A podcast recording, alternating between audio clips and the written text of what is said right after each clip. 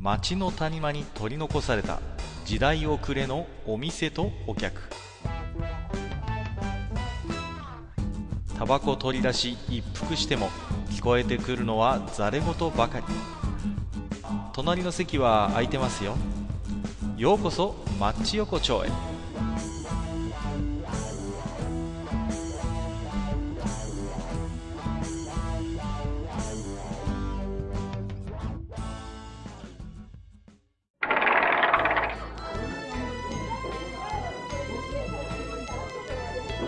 大将まだやってる？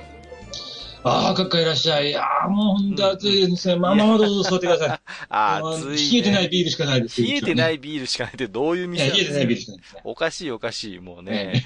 いやーもう何ですか？もはいう連日の猛暑でね、本当にもう嫌になっちゃいますけど。ええ本当にもう、なんていうの、あの、天気予報とか、あとはまあ、なんていうんですかね、あの、インターネットとかのね、あの天気のサイト見ると、もうなんか、列島の、なんていうの、もう首から下が全部真っ赤っていうようなね。本当にね。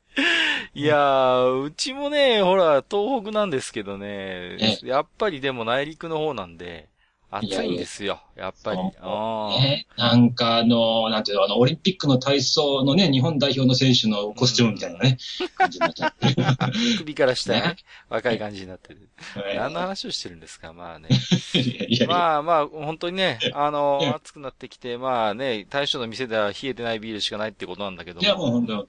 いやいやいや、まあ、ね、なんていうんですか？ええ。やっぱこういう時は、あのね、仕事帰りでも居酒屋に行って、きっとね、こう、冷たいビールなんかがね、あちょっとね、そうそうそう、美味しい。とこうね、喉をキンキンにね、こうしたいな、なんていうふうに思うわけですけれども、はい。まあ、なんですか、あのーこの時期にね、僕がついつい、こう、頼んじゃうメニューがありましてね、こう、おおつまみで。あれがね、冷やしトマトっていうね、この、あありますよね。これよくあるでしょ、はいこれ。うんうんえ。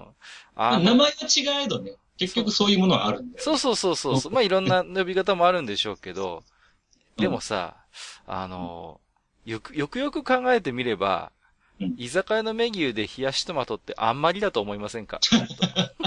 いや、い何言ってんだよ、これ違うんだよ、そやいやいやいや、だって、えだって考えてくださいよ。だって、ただ、うん。トマトを、冷やしてるトマトを切ってうん。出すだけですよ。これ。どうよ、これは。い多分一番こ、うね、居酒屋で出すメニューで多分一番手がかかってないのは冷やしトマトですよ。間違いないって。あ。まあまあ、あと似たようなところで言うと、タコワサとかね。いや、でも、タコワサとかはまだほら、なんていうの、わさびつけてる分、そこに一手もかかってるじゃないですか。絶対あれ、だなんか瓶かなんかから出してるだけだよい。やいやいやいやいやいや、いやいやいや。瓶詰めされたやつから出してるだけだと。まあ、業務用のね。まあまあ、確かに、そうかもしれないけど、だって、冷やしトマトだよ。んもう名前からしてもうさ、もう、どうなんだというね。まあ、ひねりもなければ。そうそうそう、もう何の変哲もないね。そう、本当にただトマト冷やして切ったっていうだけなんだけども、ところがね、これがなかなかいい仕事するんだよね、こう。ちなみに、あの、結構冷やしトマト食うときはどうやって食う？僕はね、だいたい焼き鳥とかと一緒にこう頼むんですよ。うんで、こうね、こう焼き鳥でこう、ね、あの、食べますよ。そうするとほら、うんまあね、焼き鳥のこう、旨味と、しょっぱさと、うん。で、まあ口がこうね、そういう感じになると、うん。ちょっと爽やかにしちゃうわけですよ。うん。わかるね。そういう時にちょっとね、冷やしトマトを一切れつまんで、こう、食べるとね、うんこれがうまいんですよ。あの、俺ね、あの居酒屋のサラダシリーズっていうか、まあ、居酒屋の野菜メニューシリーズ。はいはい、ね、あはい。の、ちょっと言いたいことがあるんだけどさ居も。酒屋の、なんていうのかな、い居酒屋野菜シリーズってたまに余計なことしてくるやついる わかるわかる。わかるよ。うん。素直に出しちゃいい。ポテトサラダ頼んだら、ポテトサラダにマヨネーズどっぷりかかってるやつとか。はいはいはい。あるよね。何のサービスか知らないけどさ、普通に出しゃいいものに何かこうわざわざ手を加えてくるっていうのあるよね。そうそう。うんうんうん。あるあるある。いや、冷やしトマトもたまにね、なんかね、余計なことしてくるとこあるあるあるそうですね。そう、あのね、僕が行ってる居酒屋でそのね、冷やしトマト頼むと、そこはね、あの、なんでしょうね。じゃ、やっぱりちょっとそのまま出すのは芸がないと思ったんでしょうね。あの、うんうん、オリーブオイルかかってくるんですよね。ああ、やっぱりね、来ると思った。あの、でも、オリーブオイルは来るだろうなって思ってた。そう、オリーブオイルはね、やりがちですね。冷やしトマトにかけがち、これは。本当にね。うん。もう、もうだってさ、冷やしトマトにさ、オリーブオイルかけたらもう、居酒屋メニューじゃなくて、ちょっとしたなんか炒めしメニューだそうそうそう、そうなんですよ。だからさ、正直ね、僕は冷やしトマトくんに、そこまでの期待はしないわけですよ。いや、わかるわかるわかる。うんうん、そんなね、そこにわざわざ一手間二手間ね、かけなくていいですと。うん、もうただただ、僕はあのね、シンプルな冷やしトマトが食べたいのに、なんかそこにさ、うん、オリーブオイルかけちゃったり、場合によってはなんかパルメザンチーズとかかけちゃったりなんかしてさ、いやいやいや、これはもう冷やしトマトじゃないだろうと。ね？そうなんですよ。いや、だからね、なんていうのかな？でも本当にあの、芸のないおつまみですけど、うん。なんシンプルに、やっぱりうまいっていうかね、うん、この時期欲しくなるんですよね。もうなんかこうさ、だいたい冷やしトマトってもうメインが出てくる前にもさっさと出てくるじゃん。そうそうそう、もうそれこそね、パッと出てくるじゃないですか。うん、そうそうそう。あまあその、速さ、速さもいいし、あとまあ、そういう時はちょっとね、あの、塩かなんかをちょっとね、そうそうそうそうそうそうそう。ちょこっと塩つけたりなんかしてね。なるほどね。まあ確かにけど、あの、なんていうのかな、そういう、なん、なんていうの、もう、まあ、手を、手を抜くとまたちょっと違うかもしれないけど。だからね、あの、いるよね、結構ね。居酒屋はね。だから、僕はね、冷やしトマトの値段設定はすごい頭使うと思うんです。あの、居酒屋サイドも。まあ確かにそうだもんね。結局ほら、まあ、要はさ、その、元の素材の値段プラス、まあ、肉なり、煮るなりね、焼くなりして、そこにまあ手間賃があるわけじゃないですか。焼き鳥だったらね、あの、焼く、焼く、まあ焼き賃がそこに乗っかってくるわけでしょ？確かに。ね？そうそうそうそうそう。で、もうさ、冷やしトマトって、せいぜい何？トマト冷やした冷やしチンとさ、あの、包丁で切った切りチンぐらいしか。切りチンぐらい。ないでしょ？これでさ、ね、これ、結構悩むと思うんだよ。あの個人系の居酒屋とかでさ、冷やしトマトいくらにしようかな、安いトマトだったら多分ね、一、一個原価どのぐらいかな ?50 円。そのぐらいだろうそうそうそうそう、うん、いや、でね、いや、だから僕冷やしトマトはいろいろ結構気になるんで、リサーチしてるんですけど、うん、やっぱりお店によって様々で、200円ぐらいで出すところもあればね、結構強気なところはね、380円とかね。それ強気だね。強気400円とか取る、トマ冷やしトマト。400円とかさ、だってあの、一昔、あ俺らが子供の頃のあの漫画の単行本一冊分ぐらいそうそうそうそう。そう ですよ。もう、筋肉マン一冊買えちゃうんだからさ。冷やしトマト一個で。うん、だからね、結構バラバラなのよ。でね、うん、あの、この前見つけた店はね、潔い店がありましてね。冷やしトマトって書いてあって、隣ね、自家って書いてあるんですよ。自家初めて見たね。うん。で、もう思わ大将に聞いちゃったっけそこの大将に。うん。これ面白いっすねって言ったらね、いや、さすがにさ、あのー、もうこれはこうするしかねえんだよみたいなこと言ってさ。うんうん。ちなみに今は安いよ、夏だから、みたいな感じでさ。そうそうそうそう。だからほら。うんうん。やっぱり。まあ、正直な。正直だからもう、トマトの仕入れ値プラス何パーぐらいの感じでこう、もう決めちゃってるっていうね。うん、あ、なるほどなと思ってね。そうなんですよ。そのとこもあったりするんですよね。うん。なるほどね。いやいや、あの、なんていうのか、やっぱこう、そうだね。まあ、トマトもそうだし、あとは、なんていうの、蕎麦屋の、板わさも、正直、正味な話、微妙なラインなんだよ。板わさもね、あのー何の変哲もないメニューですよ、あんなのはさ。だってかまぼこをただ切ってさ、あの、わさび乗っけただけですよ、言ってみれば。もう、あれだってさ、もう家でやろうと思えばさ、もう5分もかかんないんじゃない ?2、3分でできるんじゃないですか？ねね。ところがさ、まあ家でやればまあ、はっきり言えばお手抜き？手抜きつまみじゃないですか。うんうん。なぜかね、蕎麦屋で出てくるとなんかあいつ偉そうなんだよね、板そう、偉い、あーで高いんだよね。もう普通にね、500円超えてくるからね。そうそうう。そうそうそう、蕎麦屋の板わさって高いよね。あのさ、もうちょ、ちょっとさ、平日のランチより高いってお前 どういうお前ことどういう料金なんだよ、お前。お前牛丼重い食えるじゃねえかよっていうさ。そうそう。大体、名前からしてずるいと思いますよ。所詮かまぼこのくせにさ、あのーそれをうまくこう包み隠してさ、板って言って、板って言うんだよ。で、で、まあわさびがついて板わさでしょ？あのね、ちょっと蕎麦屋のかまぼこは、かっこつけすぎ。ちょっとね、これは。ちょっとそうなんだよな。うん蕎麦屋全般的にね、あのね、ちょっと格好つけすぎなんだよね。そうなんだよ。あのね、蕎麦屋で飲むってちょっと流行った時期もあるじゃないですか。こうなんか、ね、うんうん蕎麦屋で酒を飲むっていうのさ。うん。うん。でもね、大体蕎麦屋のつまみで出てくるもんっていうのは、大体蕎麦のメニューでできるやつしか来ないからね。だってかまぼこにしちゃってあれだろう、あの、五目蕎麦のどうせ具のやつをそのまま持ってき。ただけだろ。結局そうだ。ね？もう、そんなもんじゃないですか。蕎麦柿だってそうだしさ。そう。うん、柏だっだて。って結局さ、どうせ親子丼作るだろってそうそうそうそうそうそう。みんな蕎麦作る過程でできるやつをさ、まうん、それをピロって出すだけじゃないですか。そうそうそう。それなのになんか結構いいお値段取るっていうね。そうそう。な、なんかちょっと格好つけてんだよね、どいつもこいつもね。もう、なんかもう、蕎麦屋ブランドだよね、あれはね。そう。もう、あれはだから、本当に、あれですよ。ちょっとね、もう一回、検証する必要があるね。あまあ確かに。あ、けどね、あの、それこそね、今日俺は蕎麦屋に行ったんあ、だよ。本当？おろタイムリーだね。うん。で、蕎麦屋に、まあ昼間だったからね、しかも車で行ってたもんだから、あの、まあ、まあ昼飯でも食うかって入ったんだけどうさ、んはいはいはいはい。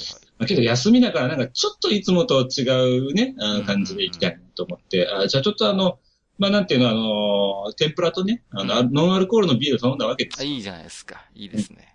そしたらね、そこの蕎麦屋ちょっと珍しくてね、あうんの、天ぷらの中にねうん、チョロギの天ぷらがあって、チョロギ知ってる？かっか。え？チョロギ？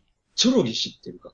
なんだ？全然わかんない。見当もつかわかんない。ああ、これどうなんだろう？地域差とかだけどな、俺どっか、違う、東海の方でも見たことああのね、うん。なんていうのか、紫の、うん。うん。紫色なの、本当にあの、は、梅干しみたいな紫色なんですよ。は、は、ねは。うんうん。で、それが、ななんて言うんだろうな。あのね、ものす、あ なんて言ったら例えるのが難しい。そう、あのね、た、ものすごいちっちゃい、ひょうたんみたいな。ほんとね、親指、親指ぐらいの、親指の先ぐらい、第一関節からせ、ぐらいの大きさのひょうたんみたいな形したやつ。全然もう頭の中でこわかんう、あーこれ、リス、あのね、あなんかな、あの、常連さん知ってる方いたらちょっと嬉しいんだけど、チョロギっていうね、はいはいはいはいなんかね、ちょっとそういう食べ物があるんですよ。なるほど。うん大体はそのまま食べるんですけど、それを天ぷらにしてるっていうところが珍しくてですね。へえ、なるほどね。そうなんだ。なかなかこうね、ちょっとあの、お酒飲める感じの、まあ、いわゆる、まあ、今時の蕎麦屋的なね、ところだったんですけど、まあ、ほへえこんなもんもあるとは思わなかったなって、ちょっと驚きましたけど、まあ、それでもやっぱね、う。うん。あのーいちいち、あの、なんていうのかな、格好つけてるね、必ず蕎麦屋のメニューってね。そうなんですよ。もうね。うんだから、一回ね、もう、うんだからい、まあ、板わさって気取ってるけどさ、まあ、うん所詮はかまぼこだろうと。練り物だろうと。ね。うんうんうん。だから、その辺のね、やっぱね、物の本質を見誤っちゃいけないね。この。蕎麦屋って空気の中でなんとなくね、気取った風に出されるけどね。まあ、本当はあれですよ。シチュエーションが変われば大違い。蕎麦屋で、まあ蕎麦頼むと時間かかるじゃないか。それまで、蕎麦が来るまでの間に板わさでちょっと一杯なんて言うと、ちょっと、おうん、粋だねって感じになるかもしれないけどさ。同じことをさ、家でやってごらんなさいよ、本当に。こいつピンボクせえなってあるんだよね。貧相になるんだから、本当にさ。ほんとそうなんだよ、ね。そうなんだよ。だからね、ああいう、まあ、雰囲気で勝負してるんだなっていうことをね、思いますけどね。まあ、あとね、なんていうのかな、本格的な蕎麦屋ではあんまりないけど、僕はね、蕎麦屋のカレーが好きなんだよね、あの。ああ、いわゆるこう、きまあ、立ち食いそば系統とか、もしくはあのね大使そば屋系統だよね。そう、黄色っぽいカレーが好きなのよ。わかるわかるであれうまいよね。何なんだろうね。あれ結局ほら、蕎麦の出汁使ってるでしょ、多分。やっぱそうだろうね。あの、な和風の味しますよね、あの、蕎麦屋のカレーってさ。うん。うんで、ね、今、あんまり見なくなったけど、あの、ちょっと時間経つと蕎麦屋のカレーってなんか膜張ってくんだよね、なんかね、こう。上の方がね、なんかこう、膜ができるっていうね。あれも何なんだろう？あれってあの現象って何だったんだろうね、こねう。うん、最近、とんとは、なん見かけなくなあの、こう、ほら、あの、茹でた蕎麦のなんか、あなんなんだろうね、あの、蕎麦屋の黄色いカレーはちょっと時間が経つと膜を張るっていうね、あのうん謎現象がね、未だにこう解明できてないんですけれどもね。いやー、もう、なんと。蕎麦屋のカレーもさ、あなんていうの割とスパイシーに仕上げてくるところと、あるあるあるある。下手に仕上げて、ど2系統あるんだよね。あのね、中途半端に本格もね、目指して欲しくないんですよ。あの、こっちはね、別にね、本格的なカレーを蕎麦屋で食おうとは思ってないわけですよ。そうだね。そう、いわゆる典型的な黄色い蕎麦屋のカレーを食べたいのに、たまに勘違いした蕎麦屋があってさ、いや、うちはスパイスからこだわってます、みたいな。いやいやいやいやいや、そこ凝らなくていいから、みたいなね。そうそうそうそう。そうだねあるよね、たまになんかね。そう、蕎麦屋でさ、あ、ここカレー置いてんじゃんと思ってカレー頼んだらなんかすごい、なんかインド系のなんかさらっとしたやつが来てさ、これじゃねえんだよな、みたいなさ。それはあれだね、そのインド系の蕎麦がさ、蕎麦屋からの蕎麦屋でできたら、うんうんうんちょっとがっかりだよね。そう、ちょっとそれはね、蕎麦屋のカレーを期待してた自分としてはね、もうなんか本当に思い切り肩透かしを食らったような気分になりましてね。うん。まあね、でも本当に何ですか、今日はね、冷やしトマトの話してましたけれどもね。はい。うん。まあ、なんていうのかな。本当最近のトマトはもう、あ、美味しいね。なんか甘くて。もう。なんかね、ちょっとね、なんかこう、まあ、トマトに限らずなんだけど、こう、野菜全般さ、うんちょっともう、なんていうの、やりすぎ感がなんちゃあのね、あ、わかる、うんそれは。あの、昔はね、もっとね、ばらつきあったのよ。もう、そうそうトマトにしろ、キュウリにしろ。もうさ、あの、トマトなんてさ、もうなんか半分青いようなやつも普通に食卓に登ってたからね。そうそうそうそううんうんそう。硬いやつとかさ、うんね、そうそうそう。俺よく覚えてんだけど、青いトマトとかは普通にさ、なんかぬが漬けにして食ってたからね、昔からね、なんかね。漬物にしたしてたよ。うんうん。な、なんかさ、あの、もう野菜のその、ほら、まあ、まあいろいろがバラバラだったじゃんか。うん本当に、そう、もうまあ。、ねそうそうそう。トマトにしてもさ、もうバラバラでさ、当たり前や外れもあるって感じでさ。そう。うんなんかこう、今のはもうすべてもう大きさ、形、色全部がこう、同じみたいな。そうそうそうそう。そうだよね。綺麗だよね。トウモロコシだって今綺麗だよね。こう巻き切るさ。俺さ、うんトウモロコシってもっとばらつきがあったと思うんだよ。昔のトウモロコシってさ。なんか、粒もすごい不揃いだったりさ。あと最近見たくなったけどさ、黄色と白がこう混ざったようなやつとかあったよね。なんかさ。あったよね。あれ最近見なくなったと思わない？あの、見ないね。黄色と白混在型のトウモロコシ。みんな、だいたい今のやつって巻き切でしょ？そうだね。うんなんだろうね。あれ品種なのかな？品種、何なんだろうね。何なんだろうそれともこう栄養がさ、あんまり行き渡らなかった粒は白くなるのかな？気になるよね、なんか。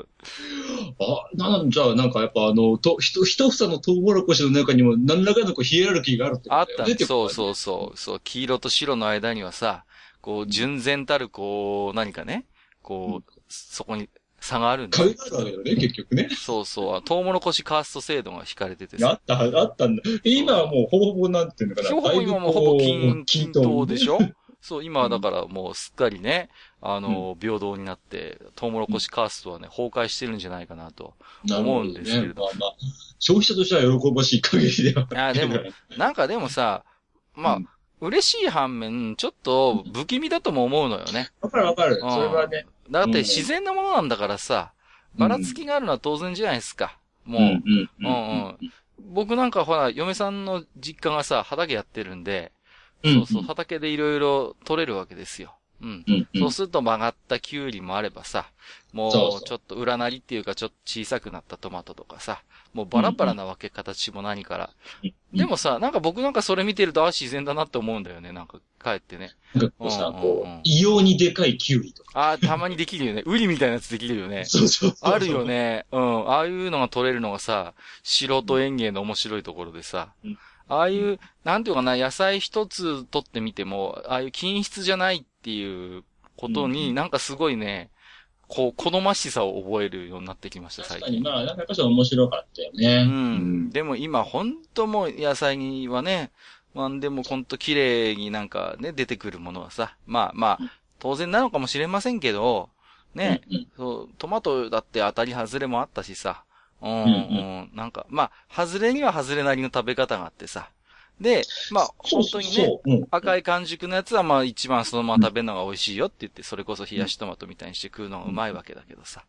うん。だから、なんていうのかな、そういうね、ばらつきがあ、あるものが別に、なんていうのかな、そういうものがこうなくなってきて、まあ今の、まあね、うちも子供いますけど、野菜ってなんか均質なもんなんだっていうふうに思ったらちょっと怖いかなっていう。ちょっと思思ったんだよね。まあ、うちの場合はね、うん、うんうんほら、そうやって、実家で採れたのがあるから、野菜っていろんな形があって面白いなって多分思うと思うんですけど、うんまあ普通にね、スーパーで売られてるやつとか、お店で出される野菜だけ見てるとね、みんながみんなこんな均質なわけじゃないんだぜっていうことをちょっとね。ふと思ったりもするわけですよ。うんうん。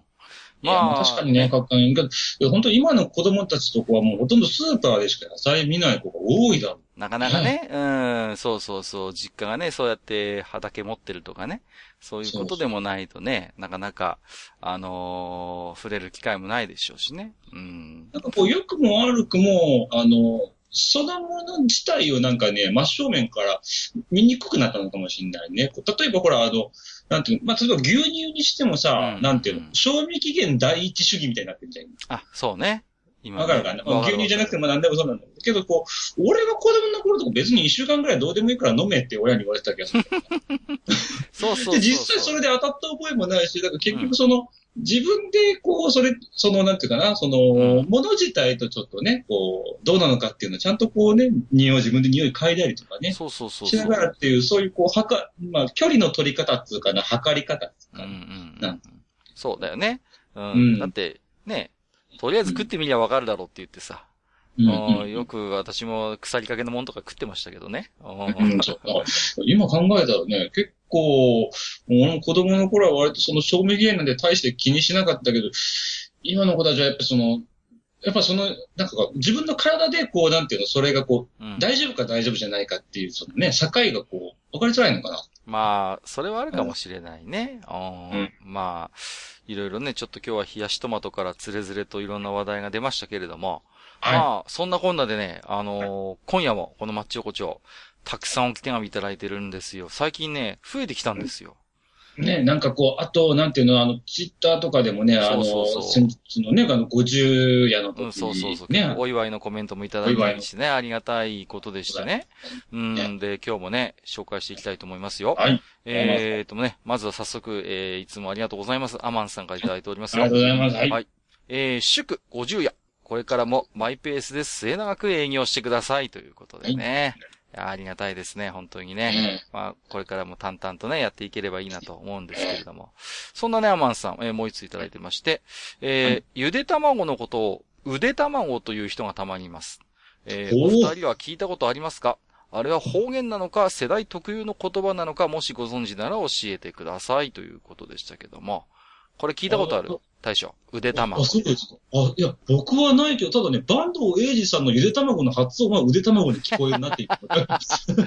これね、はっきりゆで卵って、あの、言う人ってやっぱ年配の人だとやっぱいますよ。でじゃあやっぱ年齢的なものか。うん。あのね、茹でることをね、うでるって言ったりするんだよね。うん。あの、ほら、なよくさ、まあ、この時期だとよく使うけどさ、うだるような暑さって言うじゃないですか。うん、うん。あれだって結局、ゆだ、ゆだるような暑さっていうことなのよ。結局。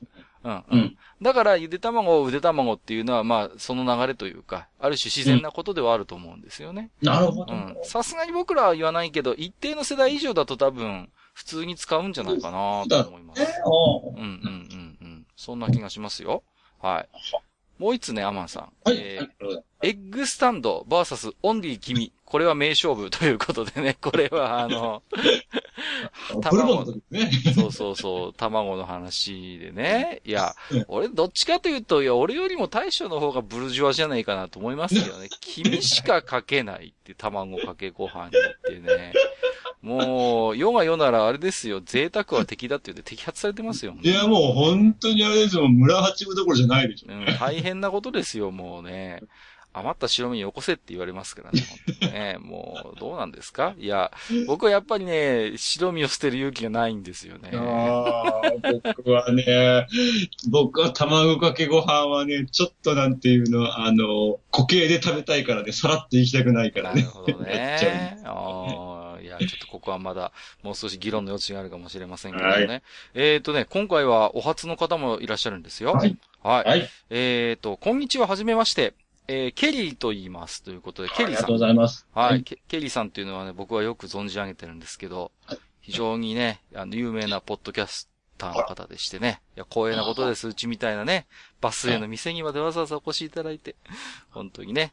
えー、ね、大丈夫ですかって電話もんちゃうんですけどね。ね、いやいやいや。えー、うなぎの話をとても興味深く聞きました。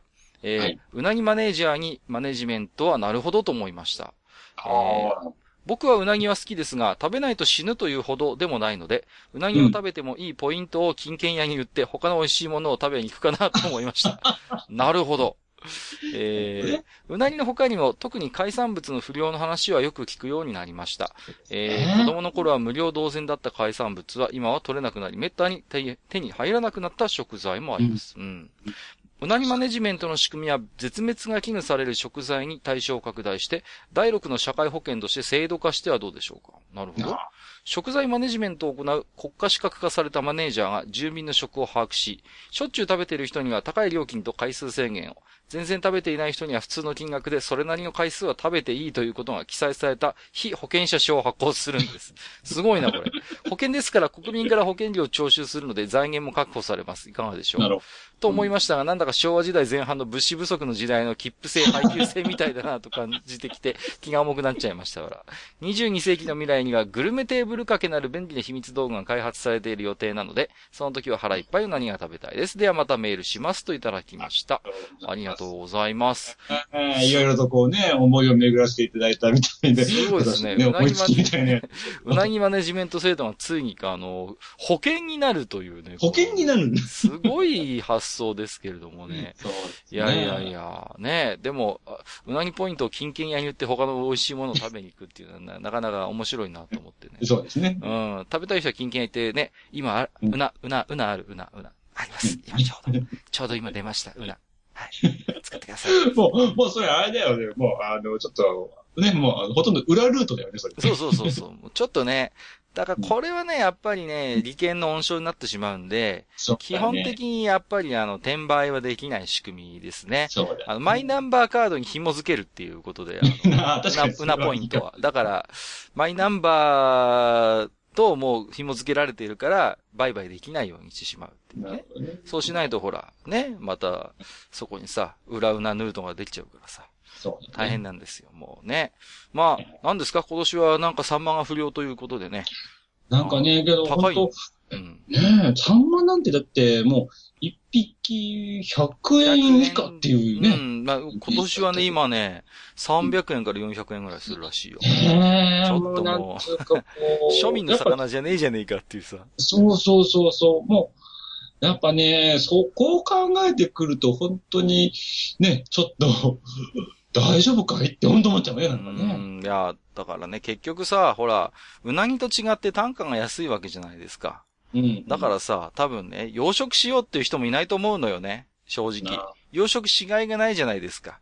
うん、ほら、マグロとかはさ、ほら、近代マグロとか有名になりましたけど、うん、ね、ああいうのはほら、すごい価値が出るからさ、1尾あたりの。だから多分養殖しても、ペイすると思うのよ。うん。うん、ちょっとね、さすがにサンマはペイしないもんね。コストかけて養殖したってさ。ああ、いかんよね。けど、やっぱしけど、サンマって言ったら、こう、なんていうのかな、その、まあ、どちらかっていうと、こう、うなぎと同じレベルで日本人とこう、付き合いの、ね。いや、本当そうですよ。やっぱりね。うん、そうそうそうそう。今の日本人の DNA にはね、秋が近づけばね、七輪でサンマ焼いてっていうのはもう刷り込まれてますからね。いや、本当に。そうそうそう。やっぱりね、サンマも将来、やっぱり、あれですよ。グルメテーブル掛けに頼ってね、これドラえもんの秘密道具ですよね、これ。そうそう。知ってます？これ。のび太の海底祈願城に出てくるんですよ、これ。あれ、そうだったっけ？海底祈願城の時だったっけ？出てくる、出てくる。海底祈願城にも出てくる。うん。だよね、普通の時も出てきて普通の時にも出てきてます。そうそうそうあのさ、脱線するんですけど、海底祈願城ってバギーちゃんっていうバギーが出てくるじゃないですか。あったね。静香ちゃんにちょっと惚れる、ね、うんうん面白いやつ。う。うんんうんあのね、今、ハンソロっていう映画やってるんですけど、ああ、スターウォーズね。スターウォーズ。あれに出てくるドロイドがね、なんかに似てるなーってずっと思ってて。まあ、あんまりネタバレになるんで詳しいことは何も言いませんけど、見終わった後、ふと思い出して、あ、海底祈願所のバニーちゃんに、あいつちょっと似てたなってちょっと後で思いました。そんな感じのやつでした。えっと、ケリーさんありがとうございました。またよろしくお願いいたします。ということで、はいえー本日最後の、えー、はいお手紙ですよ。えーはいこちらも初めてですかね、みたらし団子虫さんいただきました。ありがとうごあざいます。りがとうございえー、のり弁醤油不不要論拝聴大阪の某労働者の町で数年弁当屋に勤めた経験から、あのり弁とは労働者のもので、労働者に必要な炭水化物、かっこご飯、脂質、かっこ揚げ物、そして塩分、かっこ醤油、漬物の三本柱を支えるもので、伊達と水郷で付属されているものではないのです。のり弁とは醤油でご飯を茶色くして食うものということでね。なるほど。これはね、なかなか貴重なご意見ですよ。これは。なるほど。いやいや、ね、これはね、参りましたね。あの、いやいや私もあの、大阪にね、ちょっと行ってたことがあったんで、はいはいはい確かにあそこでは確かに、塩分、炭水化物、そして脂質はいると思言わ言われてみればね。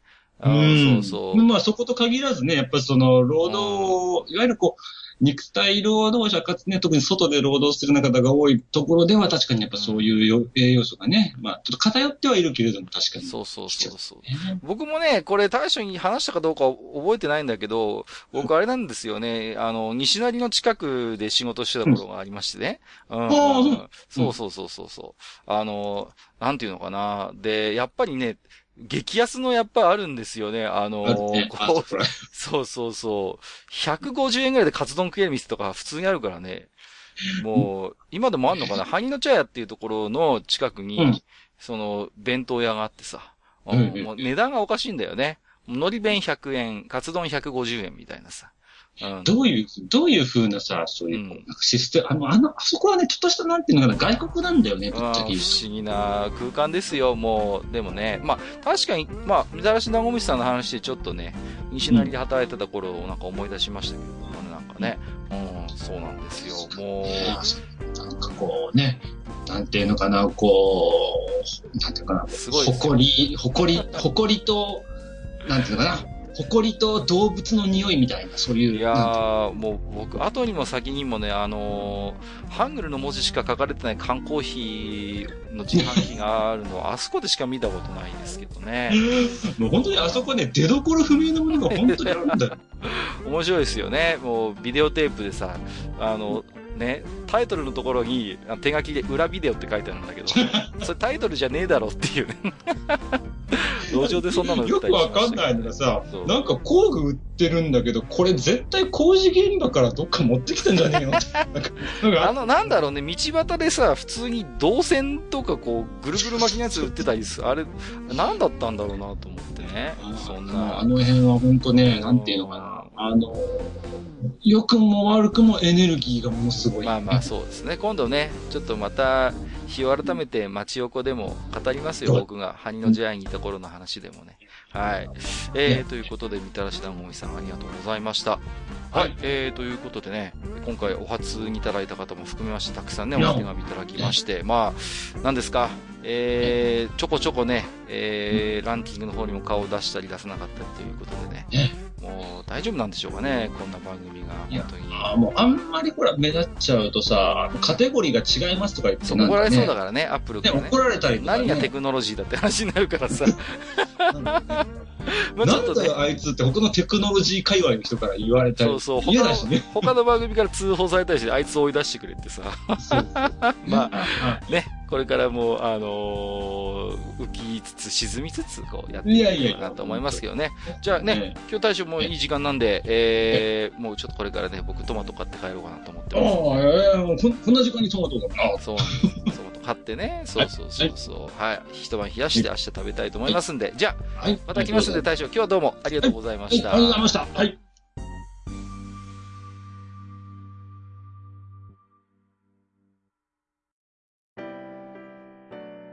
おっさん二人でお送りしているトークラジオ、マッチ横丁。番組では皆様からの置き手紙を募集しております。置き手紙は、ブログのお便り投稿フォームのほか、番組メールアドレスからもお受けしています。